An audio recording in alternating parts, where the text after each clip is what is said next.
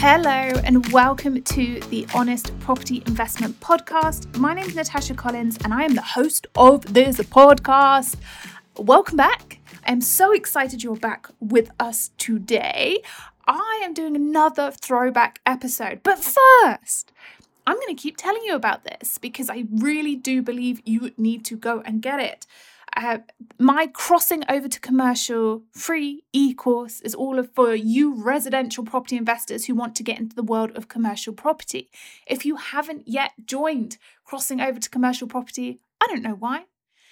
Go to ncrealestate.co.uk forward slash crossing over to commercial, sign up, and you will get everything that you need to know how to cross over to commercial property from investing in residential. Today, we're doing another throwback, as I just said, and it's all about 25 ways to find money for a deposit. This was such a succinct podcast when I put it together with Daniel Woods that I thought I would bring it out again so that you can go through it. It does what it says on the tin. So, without further ado, let's jump into that podcast. Okay, everybody, very excited today. I have got Daniel Wood from Momentum Property on the podcast. Hi, Daniel. Hi, thank you so much for having me. My pleasure. Today, we're going to be talking all about the 25 sources of investment finance, right? And where to find it.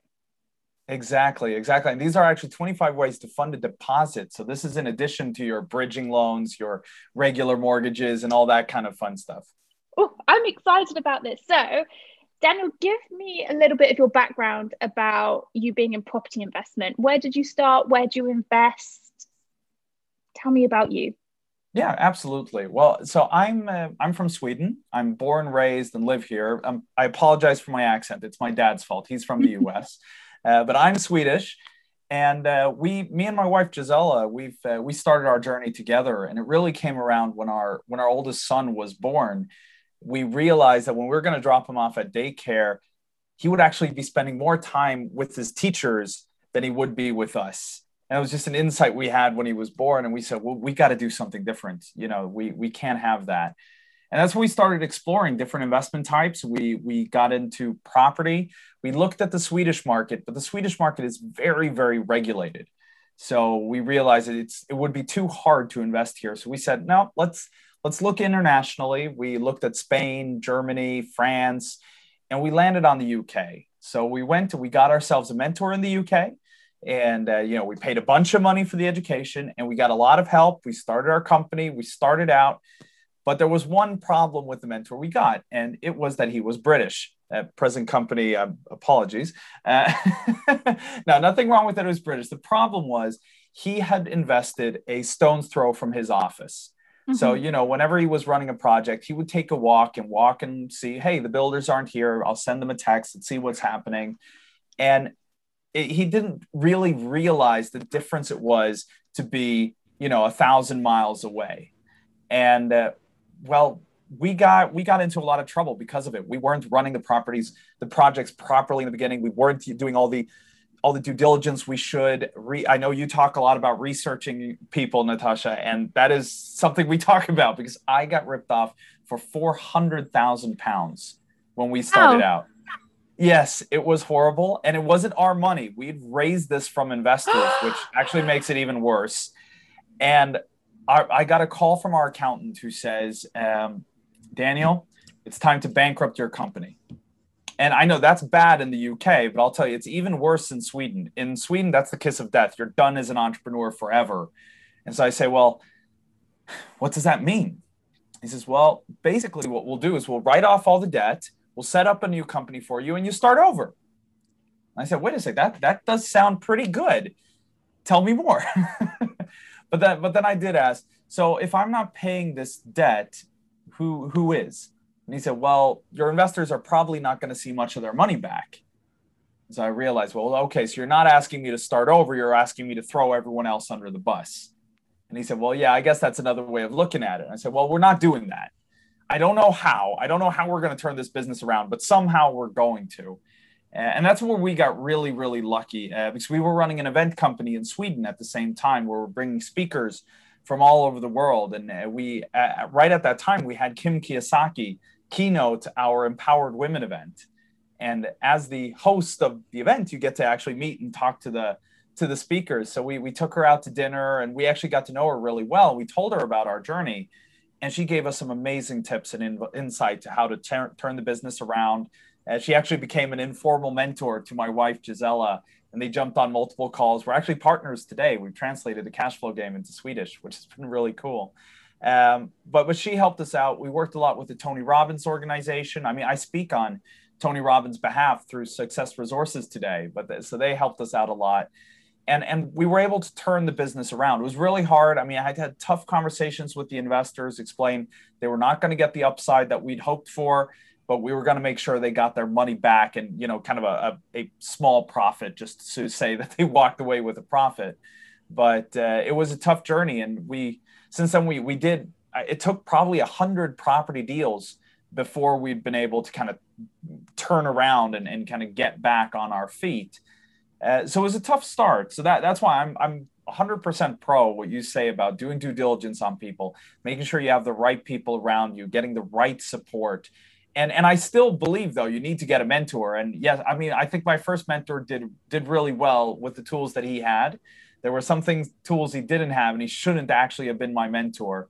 Um, but I, it was these other people that helped us out. You know, I, I, mentioned Kim and Tony because they're the two most famous ones, but there are literally dozens of people that have been in and helped us and supported us and helped us turn our business around. And without their help, we we probably would have been bankrupt today, uh, or guaranteed we would have been bankrupt today. So uh, that's been a journey. But what it did is it forced us to be creative, right? so uh, that's why we kind of identified 25 different ways you can fund a deal now because we couldn't just tap that one source of finance because we have to figure out more ways to to get around it and I've been blessed to get to know a lot of the the leaders in kind of the property industry in the UK are, are my friends today. So I talk to them a lot about how they structure their deals. Uh, for example, me and Simon Zutshi have done a lot of clubhouses together. We talk and you know we've been able to help each other out.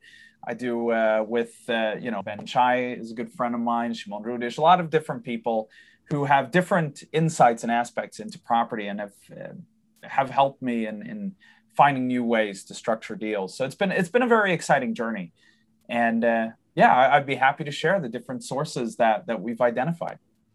Okay, all right. So let's go. Yeah. Over to you. Start at the beginning. Give Start us the 25 beginning. sources. Yeah, so I'll run through them quickly because it does take a while if we're going to talk about them all. So I'll let you ask questions about the ones that you find interesting, and they they they truly vary from you know boring to classic to really exciting and out there. So there's there's kind of something for everyone. So I'll start with the kind of the classic one that most people use, which is just bringing in an angel investor, offering them a fixed percent interest. That's a classic way of doing it, and uh, I don't think a lot of people talk about you should bring on investors at a 10% interest. I think that is madness. That will kill your property company if anything goes wrong because you know the whole thing about property investing is about the compound effect, right? We're getting the compound effect on our side.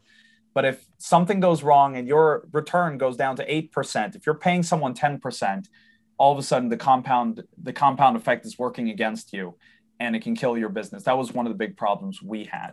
So be smart about that one. What Kim Kiyosaki recommended me to do was a another concept that I'll, I'll share in a moment. But the second source that we use is joint ventures, basically where one party will bring the deal, the other party will bring the money, and you partner. So I love, and what I love doing is I love being the middle person there. So I'll get the deal from one contact, I'll get the money from another, and then I take a cut of the entire pie for just putting it together. So that's a very efficient way of doing it. And the third way, which happens to be Kim Kiyosaki's favorite, is a combination of the two, where you offer a low percent fixed interest and then you offer a, a, a percent of the upside. So that uh, you know if something goes wrong they the investor walks away with a profit but it would be very very small. If the deal goes well though they can get very very wealthy. So it's kind of a win-win for everyone and it reduces your risk while increasing their upside. So that that's Kim's favorite and, and one we've used successfully as well. Uh, mm-hmm. So those are three kind of classic ways of going at it. Uh, But then there are other ways. You can do an equity raise, essentially create new shares in your company and uh, and sell that to investors, bring in on capital. That's a fun way of doing it. And depending on how you structure it, it can actually give the investor different tax benefits when they invest through that. But obviously, talk to your accountant or tax solicitor or so if you're going to look at those options. Um, you can use peer to peer financing or crowdfunding. So that's number five and six, where you get, uh, well, essentially, where you have groups of people that can put a loan together or they can do it as a joint venture. They can basically use the three setups that we use with regular investors, just that instead of you raising the finance, there are platforms that can do this for you, which has been very, very efficient. It's something I use a lot. Um, now let's get into the first like really creative one, one that I've been working on for a while myself, is that you can actually create a cryptocurrency. So you could create your own property-backed cryptocurrency and and work with that. Uh, what do you say, Natasha? Would that be fun? well, don't you have to be reg- Don't you have to have regulation to have your own cryptocurrency? What's the what's the FCA say about it?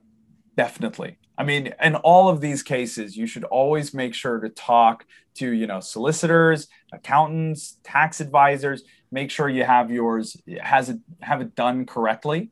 But there are mm-hmm. companies that are specializing now on offering that entire package now, where they'll help you get FCA approved, they'll help you launch the cryptocurrency, they'll even help you market it to raise finance. So and as long as you do it right, it can be brilliant.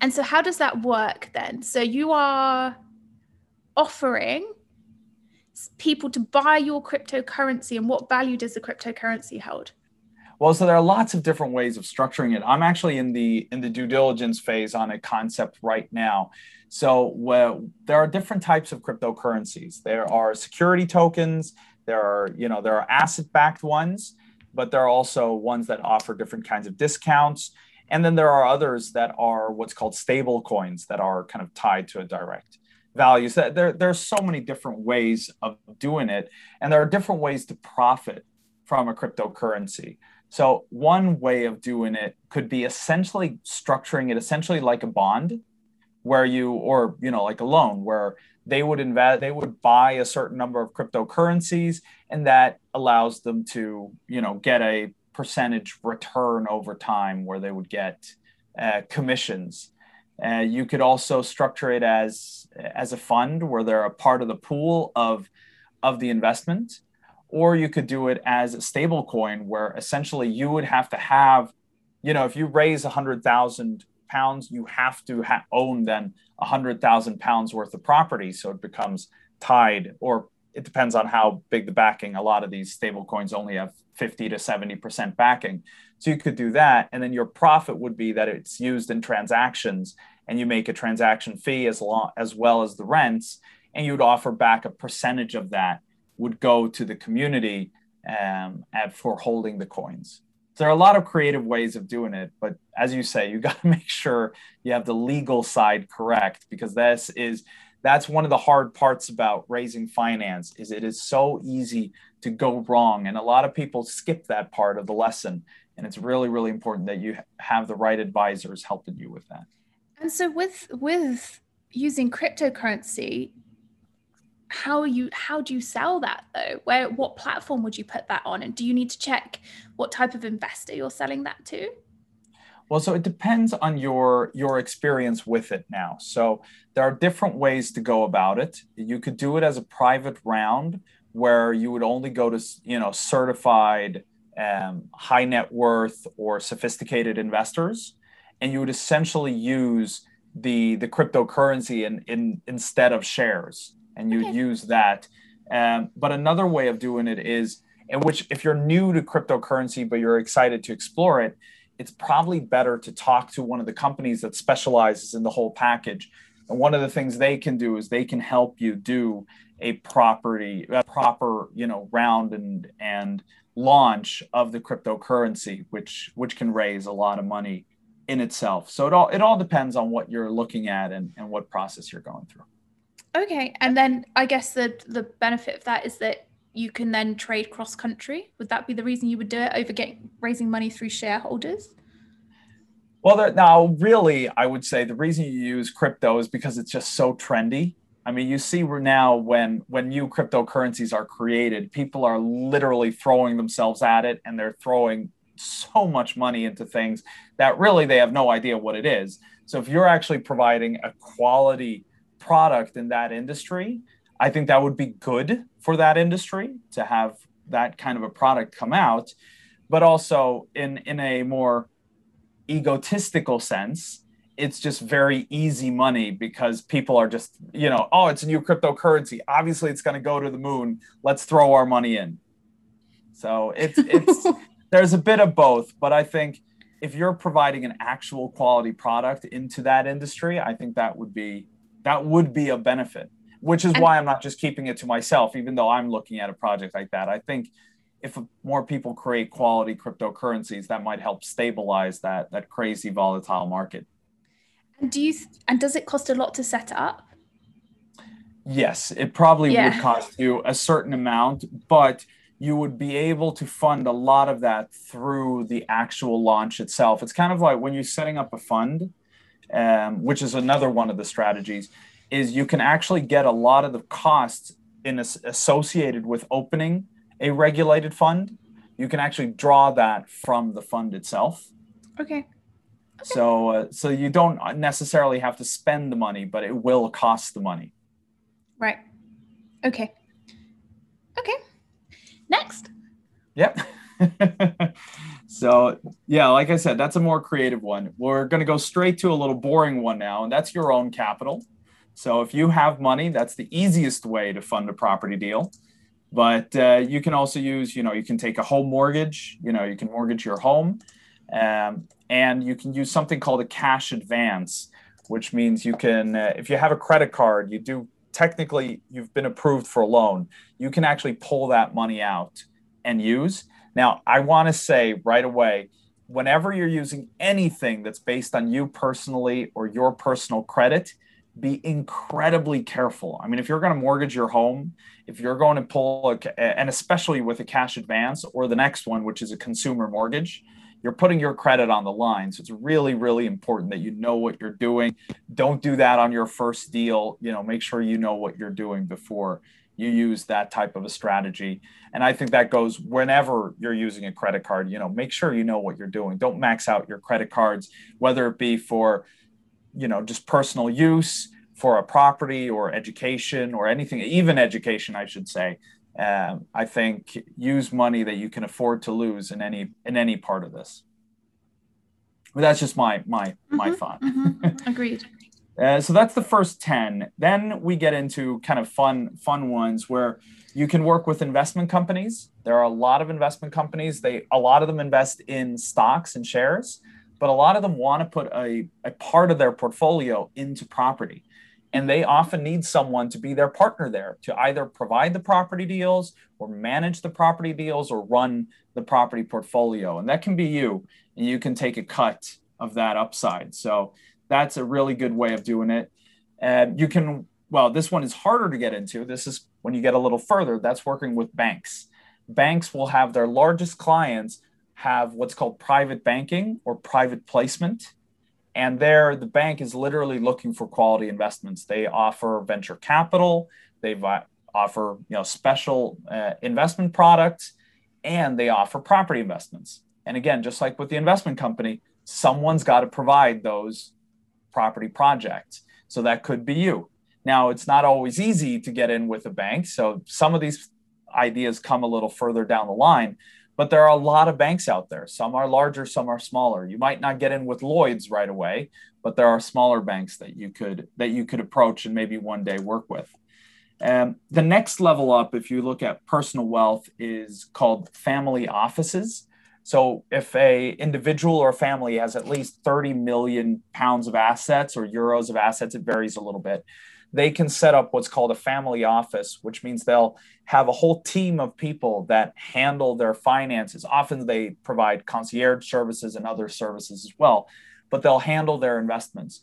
One of the things family offices do, they have a very long term investment approach generally. So they're looking for safe, stable returns over time.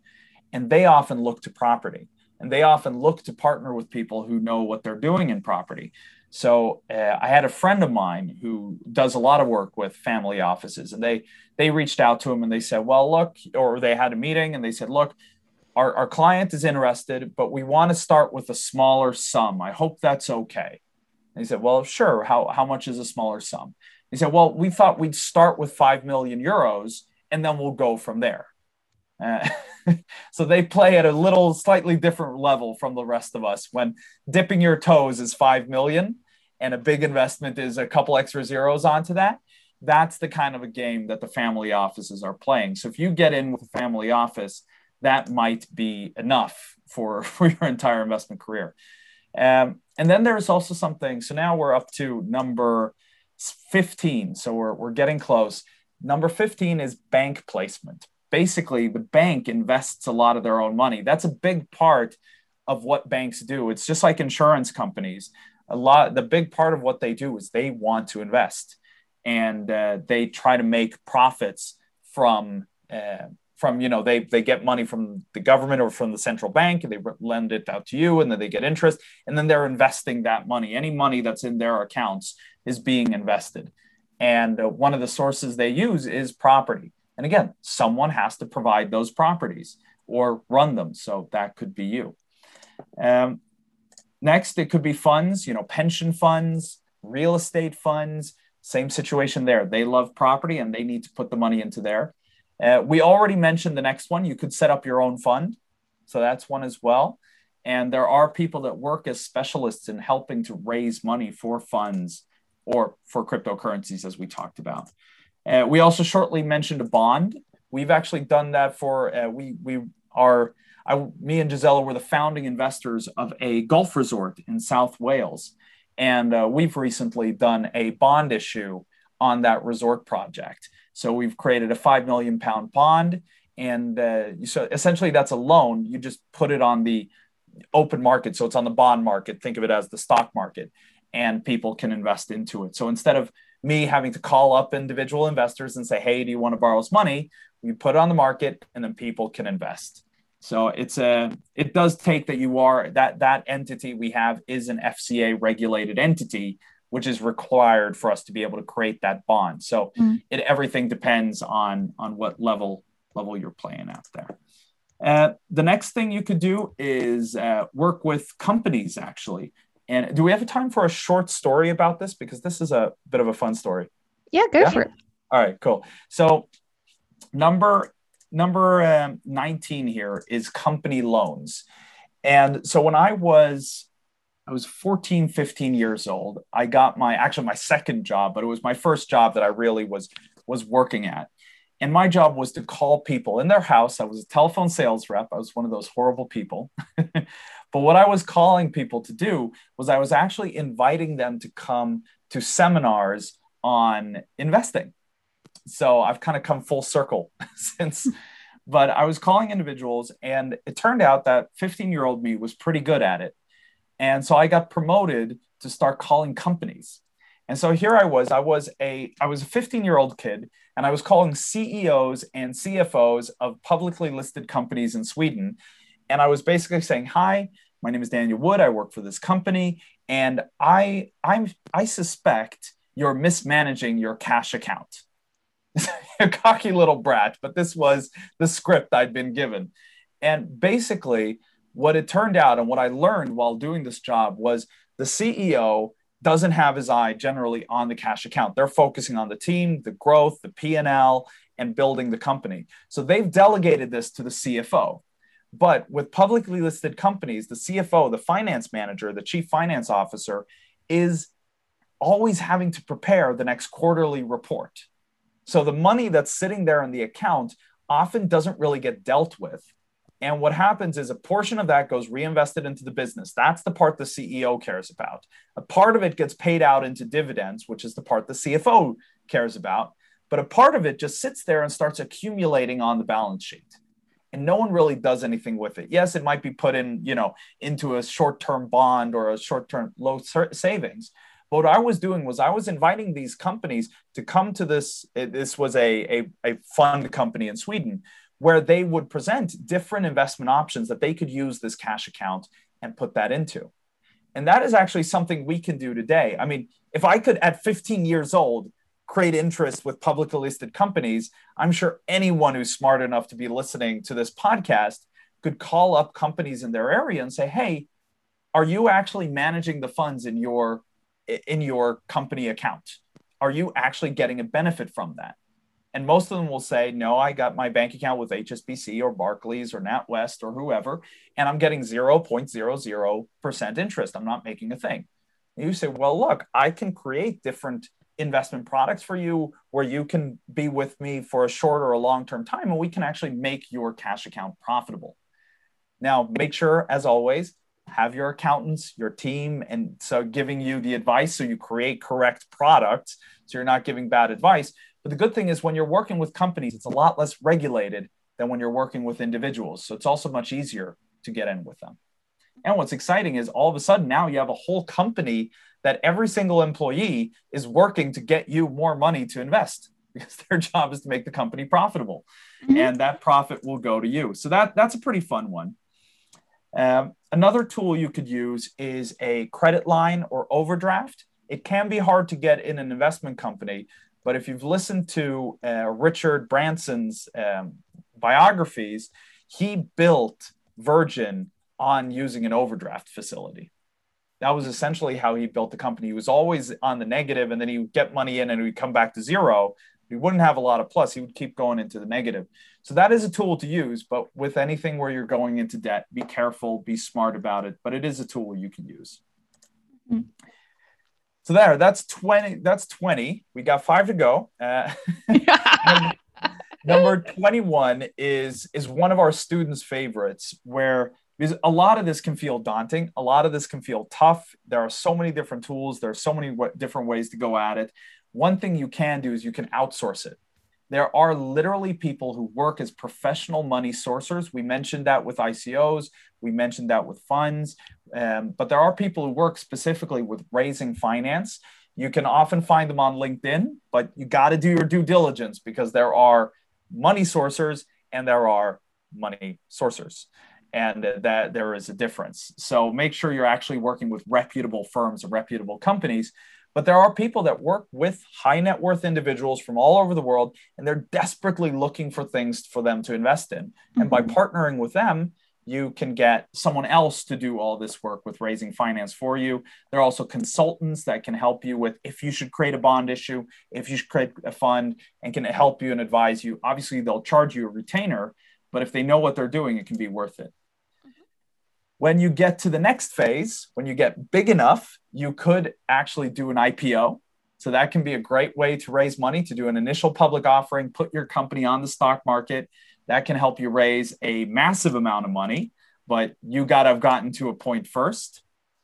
Um, you can uh, you can get a grant. So that's a simple one. You can get grants uh, to help you with your project uh, from the local council. And then you can use a, a company loan. So, uh, for example, I have my accounts in, in my company with HSBC, and they'll actually allow me, if I want to, to take a second charge on my properties where they'll help me release more.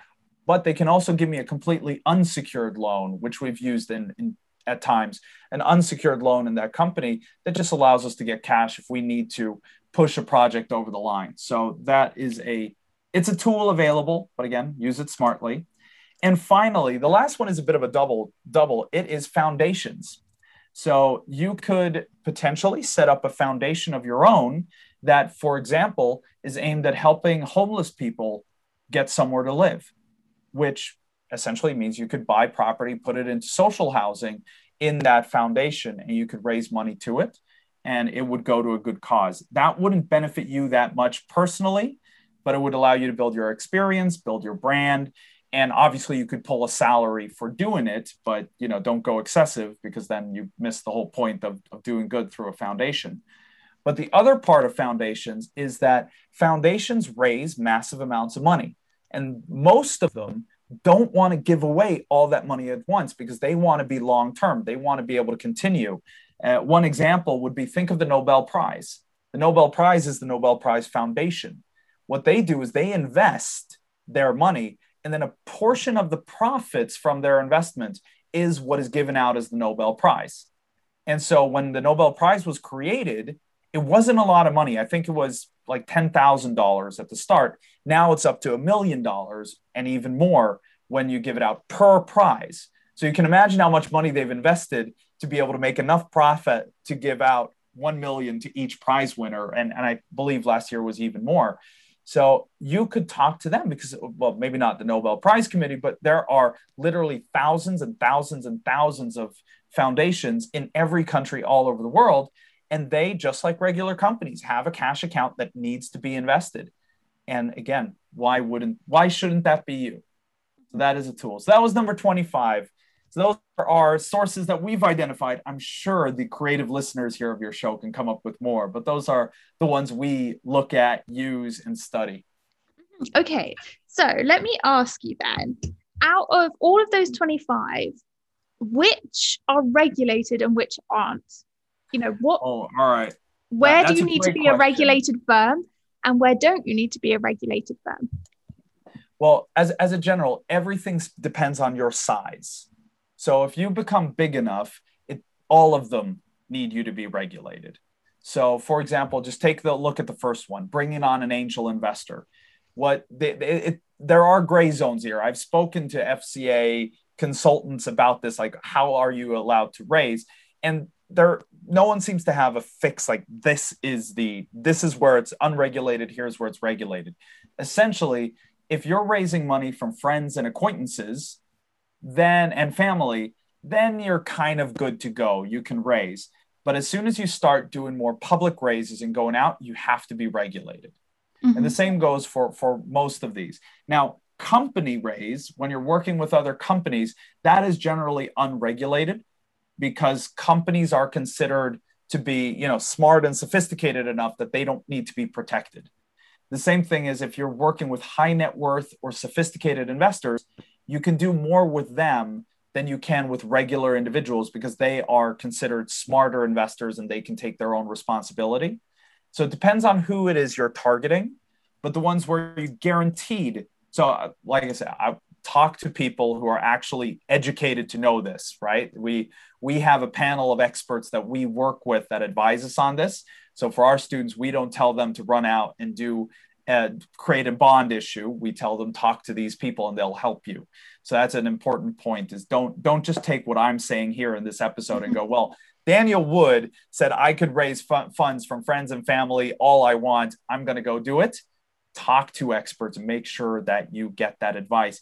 And not just people who've been in the industry actual people that are certified and can sign a, a piece of paper saying that you can do this meaning a lawyer a solicitor an fca regulated entity uh, that is a consultant for it but overall you know you need to do it if you're going to do an ico uh, if you're going to create a cryptocurrency you need to if you are going to set up your own fund you need to be if you're going to do a bond issue. Um, those are the big, well, an IPO. Well, actually, no, not an IPO. You wouldn't have to be FCA regulated, I believe, but that would be other regulations that would come into play. So those are the ones where you're really doing it. But whenever you're working with private individuals, there there is always issue if you're not an FCA regulated and approved entity. Mm-hmm. All of you listening, please don't go and raise money from your friends and family without them self certifying that they're a sophisticated or a high net worth investor. You can find all of that on the FCA website. Please, please, please, please protect yourself because the FCA are what looking into this. So none of you go out and just borrow the money. Please go and get the self certification. You have to have new self certification every 12 months. Make sure you're doing that. Very good. So, yeah, exactly. You have to be careful about these things because it's so there, there's so many that's saying go out and raise the money. We we make sure we always have a panel of experts that will advise our students on it because you can get in big trouble. Raising money mm-hmm. the wrong way can get you in big trouble. We've just walked through 25 different ways you can do it. Now it helps if you do it legally. yes, because the you know even going out onto social media and posting, I'm raising money and I can get you higher returns on my property portfolio than you would in the bank. Don't say that, please. Go and make sure that you're getting um, it checked. I need to, you to make sure that you are very aware of that because if you're not, don't start raising money. Go find your FCA well, that, compliance. That's so good advice. And I'll, I'll, give an actual example of that is how important the, the language is. We're, we're literally doing, I mean, our, our golf resort is an FCA regulated entity and we're doing a raise, an equity raise on it, where we see that the return per annum is going to be about 100% per year. So when we we said, you know, we're going to we want to do this, we we want to raise money and we want to tell people that they're going to make this return. The the FCA consultant said, well, you legally cannot say that you will do 100% per year. The maximum you're ever allowed to offer is 25%. And we said, well, how are we supposed to offer 25% when our prognosis is we're going to make 100% per year? And they said, somehow you got to cap it. Either you got to slow down your, you got to slow down your project's growth, was essentially what they told us. And we said, well, we don't want to do that. Is we had to go back and figure it out. And what we finally ended up doing was we could not give away common shares on, an, on a regulated raise. We had to create a special type of share, uh, preferred stock, that includes a buyback option that caps the return at 25%, which allows us to say this is a max 25% investment because there's a cap. So even there, when the deal, the prognosis is there, all the numbers are there. We're already ahead of that schedule from the first round. We've we've been doing over 100% per year, which is brilliant. We're super happy, obviously, but we're not allowed to say it to investors. We actually had to cap the return because otherwise it would have been a, mm-hmm. an illegal raise and we would have gotten in big trouble. So I definitely agree. Do not put any, don't put stuff on social media and just go, "Hey, I'm raising money. This is what it is." You can talk about yourself as a property investor. You can showcase the deals you're you're doing. But if you add the phrase, "Talk to me," I want, I you know, I'm raising money.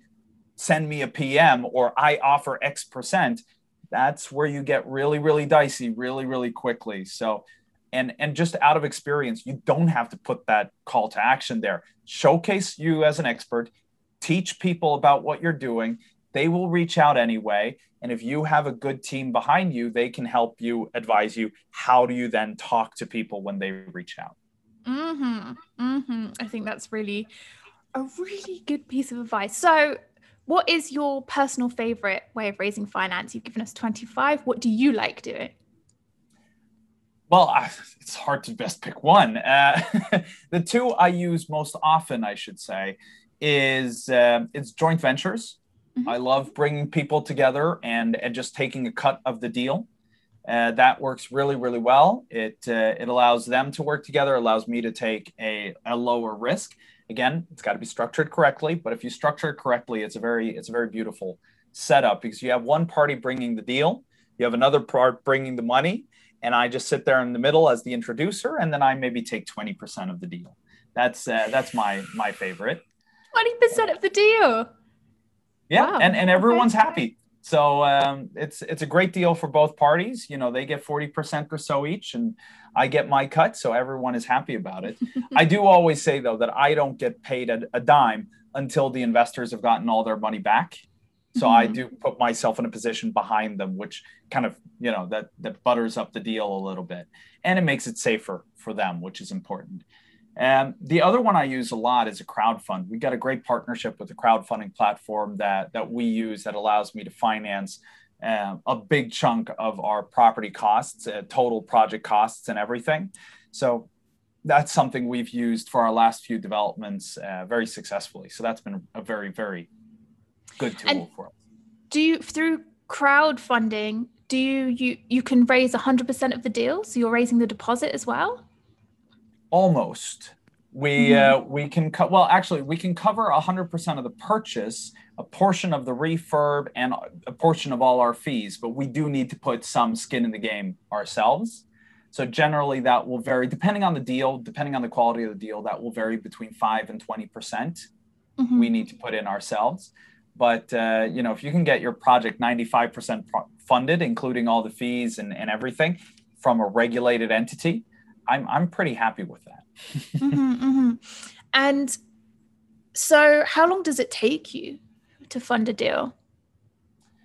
again, that depends on the deal, it depends on the size. Um, but well, now we work a lot with the crowd fund. There are there are obviously hoops we need to jump through to to get there. So from the time we start our application to it's done, uh, it usually takes a couple weeks, and then the fundraise itself takes a few more weeks. So it might take us six to eight weeks from from start to end uh, when we use the crowd fund. When we use the investors, again, it varies, and it depends on you know what the interest is, what the availability is, and uh, and and you know and the mm-hmm. deal obviously. But sometimes it goes really quickly. Other times it's taken over six months to get a project full filled. Um, so the the important part then is you know we need to fund so a lot of projects we have a funding plan that goes in stages. And you know we always hope to fund the entire project right away and then we don't have to think of the stages. But other times it's taken six months to just you know fund the stages. And occasionally you have that stress where it's like whoa we got three weeks to hit this stage. Otherwise we're gonna you know we're gonna start bouncing checks. And that's where it's good to have an, an alternative plan an alternative source of funds so that we you know so that i can kind of cover that shortfall if if we are. So you always got to think through your projects structure them right and make sure you don't get in trouble. How have you found it with the cost of uh, construction going up over the last couple of months and there being such a tough demand for supplies, wood, plaster. Have you had to factor that into your developments? Yeah, we we have. Um, I think the good news is that the property values have gone up a lot as well. So it's letting our it's it's causing our you know our, our total project cost is going up, but so is our GDV. So the returns are actually pretty close to the same. And so what it's done is, is we'd have we've have to go out and raise more. Uh, we just had that on on a development right now we have in Stockport, a great great property, but we see that the cost of materials has gone up by probably around ten percent, uh, which is causing. It doesn't mean the whole build quote goes up by ten percent, but it is a, a significant increase. Um, but we were expecting pre all this, we were expecting a GDV of two million with the increase in costs, we needed a, a, a valuation of 2.1 for it to go through, and we just got a valuation of 2.3 yesterday. So it, you know it kind of works out on both sides. So as long as you have a financing strategy that doesn't, you know, if the cost goes up by 10%, you're de- you're out, then then you shouldn't be doing that deal anyway. But because we we have some margin in, and then because values are going up at the same rate or even higher, it does compensate. And, and, with the tools we have again we got 25 sources. If one doesn't work you can turn to another mm-hmm. and and help make up the shortfall. So you know one, one project you know we could use the crowd fund and cover 80% of the deal. And then we might use a joint venture investor or another or a or a partner investor to come in and cover the rest. That's another t- you know we have a lot of different tools to work with. Mm-hmm. and how are you finding your deal pipeline at the moment? Is it as strong as it was pre pre-COVID, or are you finding that there's less deals on the market or more deals on the market? How are you finding it? I would say it's different deals on the market, to be honest. Mm-hmm. Right now, we have some very good deals that have been coming to us and coming to our students in in a lot of like choice locations, like center cities that have been really, really good.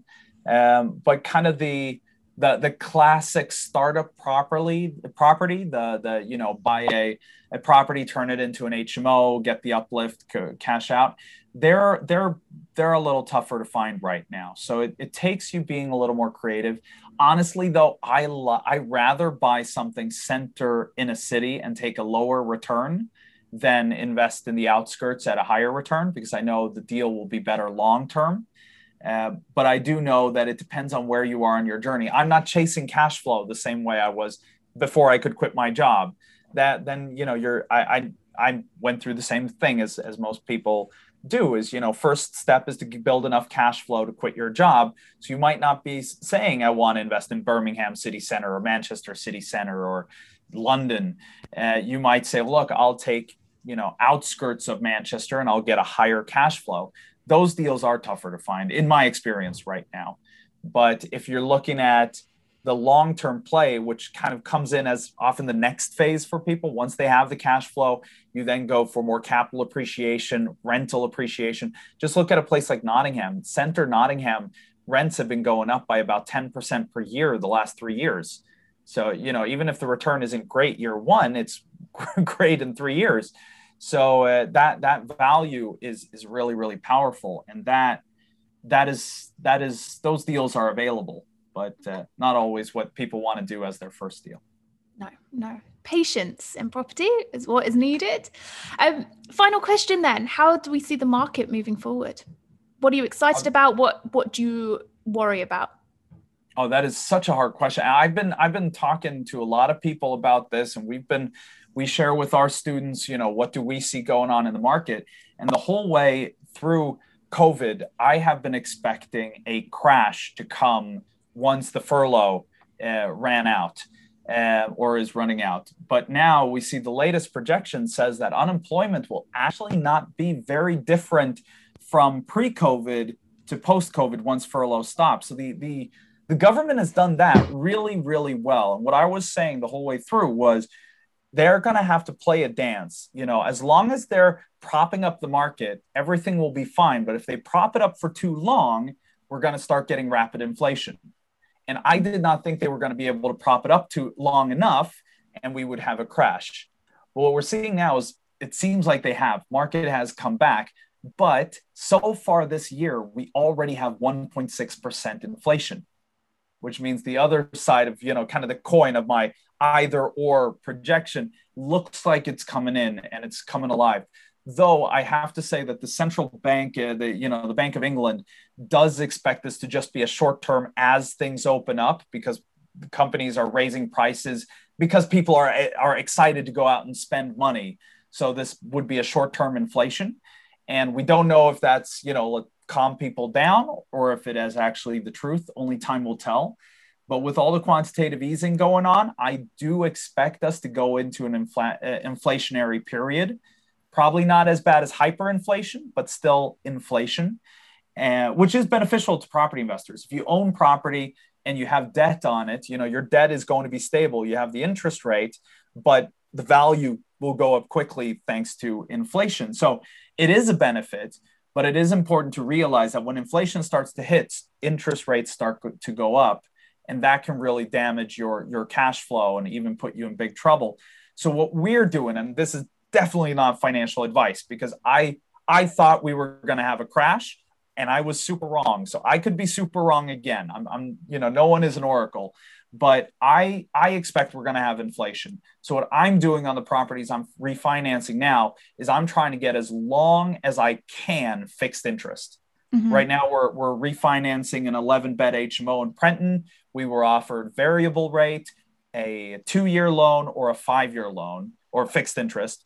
And we said, look, we're taking 5 years. You know, yeah. the interest rate is higher, but we're taking 5 years because within the 5 years we expect interest to go up. Again, mm-hmm. we could be wrong, but honestly, I don't see interest going down much more than it is now. It can't. It can't. well, there are parts of the world where we're already at minus, right? We're at minus but... like 0.25. And once they hit that, honestly, we don't know what the future holds. They've, t- they've crossed that impossible barrier.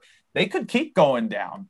And I don't know how an economy with that, with big negative interest would look but you know governments can print money as much as they want so we honestly don't know what's going to happen and but I don't think that's going to happen. But I don't dare make a prognosis anymore. So I would say, you know, acquire property. That's great. That's an infl- inflationary protection. Make sure though there could still be a crash. So make sure if values go down by 20%, that doesn't send you to bankruptcy. And make sure to cover yourself for interest. You know, I, I'm tying it up as long as I can. Um, now, this sounds like very contradictory advice, and I'm what I'm trying to I, I listened to a talk from Robert Kiyosaki years ago, just as we were sta- starting out. And he said, most investors treat investing as the flip of a coin, meaning either they're right or they're wrong. Meaning, you know, either there's inflation and I'm playing that way, but if there comes a crash, I'm out. Or I'm betting on a crash. If it goes up, then I'm out. What he said is no, what they forget is that a coin can stand on three sides, it can stand upright as well. And our job is to stand on the top of that coin and whichever way it drops, we have to put have put ourselves in a position to win, which means right now what's going to happen and what is always going to happen in the market is the market is either going to go up, it's going to go down, or it's going to go sideways. You got to think through if it goes up, how do I make myself a winner? Well, that that one's the easy because that means you buy property now and you're with on the ride up. But if it crashes, what do you do then? You have to make sure you don't go bankrupt if it goes down by 20%. And if it's stable, you need to make sure that you're happy with your property, even if values don't go up. Mm-hmm. If you can hit those three points, you'll probably be fine in 99% of all market conditions. Mm-hmm. Mm-hmm. mm-hmm on that note, Daniel, thank you so much for coming on the podcast today. I so appreciate it. For everybody who wants to find out more about Daniel, I am going to put the link to Daniel's website below, which will have all of his contact details, all of the ways you can find him on social media, his YouTube channel. Go follow him. If this has really inspired you, definitely go and have a look at everything he's got to offer. Daniel, thank you so much. I really appreciate it. Thank you so much. And I appreciate everyone listening. Thank you so much for taking the time. Thank you. And for all of you who are listening, if you've loved this podcast, don't forget to rate and review. And also click the subscribe button because you will get a new podcast episode into your feed wherever you listen, because this is across all platforms every Tuesday morning. Thank you for listening. I cannot wait to catch up with you again soon.